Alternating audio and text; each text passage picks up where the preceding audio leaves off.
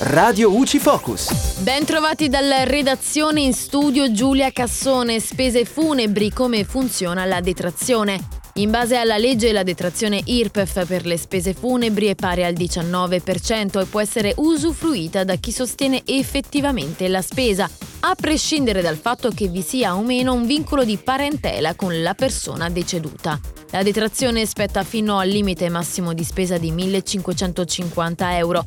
Il pagamento deve necessariamente essere effettuato con versamento bancario postale o mediante altri sistemi tracciabili.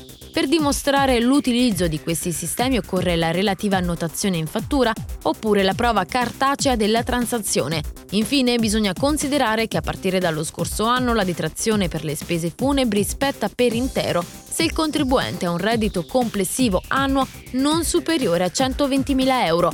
Per i contribuenti che hanno redditi superiori la detrazione decresce fino ad azzerarsi al raggiungimento di un reddito complessivo di 240.000 euro. E dalla redazione tutto, al prossimo aggiornamento.